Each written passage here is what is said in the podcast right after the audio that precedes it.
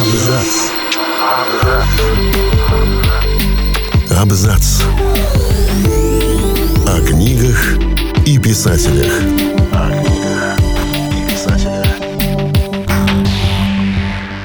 Всем привет, я Олег Булдаков, и сегодня я расскажу вам о Филиппе Дике, которого вы наверняка не знаете. Конечно, Филиппа Дика знают все поклонники фантастики. Один из самых ярких и эпатажных писателей 20 века, Дик существенно расширил границы жанра, показав, какой глубокой может быть фантастическая литература. Он работал с мотивами антиутопии, психоделики и философскими вопросами, не позволяя границам реальности ограничивать полет своей мысли и фантазий. Филипп Дик написал более 30 романов и сотни рассказов.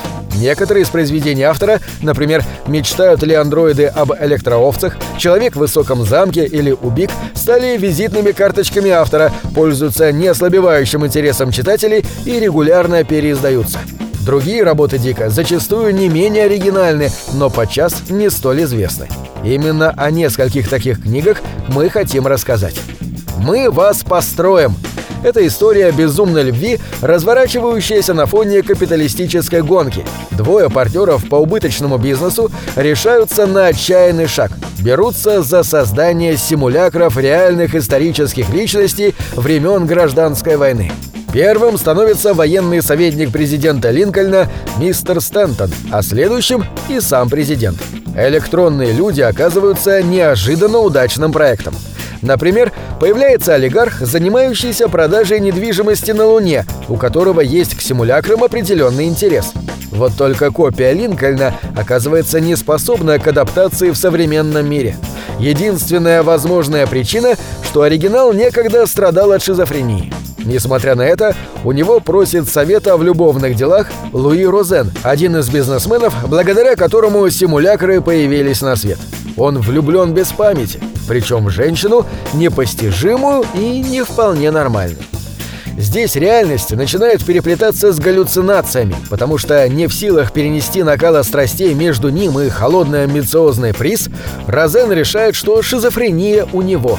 Он поступает в клинику, где от того же недуга лечилась сама приз, а читатели остаются с немым вопросом, где кроется правда. Был ли Розен болен все время? Можно ли заболеть от любви? Или этот побег – симуляция недуга? И какое место в этой истории отведено Линкольну и планам самой приз? Сборник рассказов Дика «Электрические сны» легли в основу одноименного сериала антологии. Десяток историй, ироничных, умных и неожиданных. Есть мнение, что именно короткая форма лучше всего демонстрирует мастерство писателя. Когда нужно заинтриговать, познакомить с персонажами и быстро, но эффектно развить историю, нет времени на лишнее и напускное. Если так, то электрические сны убедительно доказывают, что мастерство писателя Филипп Дик освоил в совершенстве.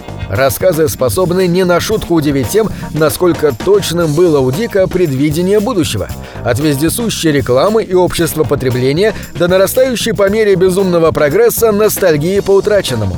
И несмотря на очень разные сюжеты, где вам встретятся и пришельцы, и антиутопическая политика, и парадоксы времени, будущее Дика мало где противоречит друг другу. Это не одна вселенная, но рассказы объединены одним взглядом, узнаваемым стилем автора. Будьте готовы к смелым поворотам сюжета и парадоксам, ощущению нарастающего безумия и паранойи, а также очень светлой и человеческой грусти.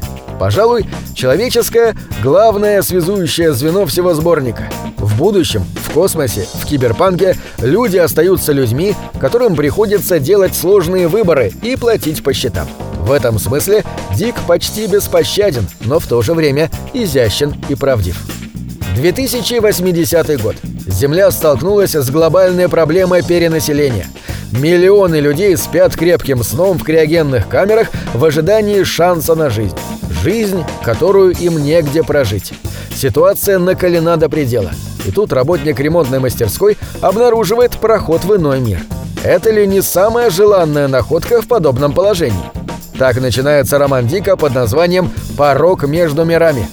Порог между мирами рождается в переплетении множества сюжетных линий. Хаотичный, великолепный и сложный. Антиутопия с привкусом тоски по временам, когда все было гораздо проще. Как здорово не решать, кто заслуживает права на жизнь, не так ли? А если такая роскошь недоступна, как следует поступить? Симулякры — это остросюжетная политическая драма, в которую вовлечены люди с необычными способностями, андроиды и неандертальцы, а также, как ни странно, психоанализ и нацизм. Пожалуй, симулякры — наиболее сумбурное воплощение талантов Филиппа Дика. Здесь все происходит одновременно, и не всегда линия успевает дойти до логического завершения, прежде чем мы с ней простимся.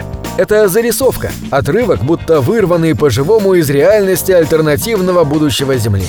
Вот безумный пианист, последний человек на планете, кому позволено проходить психотерапию. А вот его лечащий врач. Вот первая леди, в чьих руках вся реальная власть. Ее муж, кстати, симулятор. Интриги внутри интриг, когда до правды допущены редкие избранные, что делает правду серьезным оружием. Именно ее готовы обратить сильные мира сего против первой леди, стоящей за главным креслом. Тень Третьей мировой перестала быть столь пугающей, и люди снова готовы сражаться за власть. Но кто станет главным врагом? Может, наша собственная природа? Инопланетяне, война, путешествия во времени, наркотики – смешайте, но не взбалтывайте, и получите «Когда наступит прошлый год». Доктор Эрик Свитсанд совсем не подходит на роль героя и вершителя человеческих судеб. Он простой средний обыватель и просто хочет убежать куда-то от семейной драмы, непонимания и одиночества. Но результатом этого побега оказывается наркотик йод-йод-180, вызывающий спонтанные путешествия во времени. Или это просто видение? Так или иначе, Эрик видел кошмарное будущее человечества, и ему надо сделать все, чтобы избежать его. Атмосфера фатализма пронизывает роман, но до последней страницы вы вряд ли разгадаете, где правда, а где иллюзия.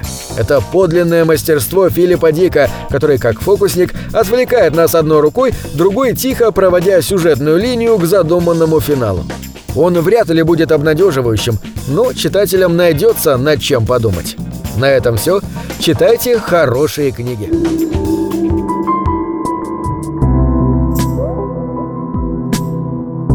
Книги — это двери, что выводят тебя из четырех стен. С ними ты проживаешь другие жизни, а свою умножаешь в тысячу раз. Тысячу раз.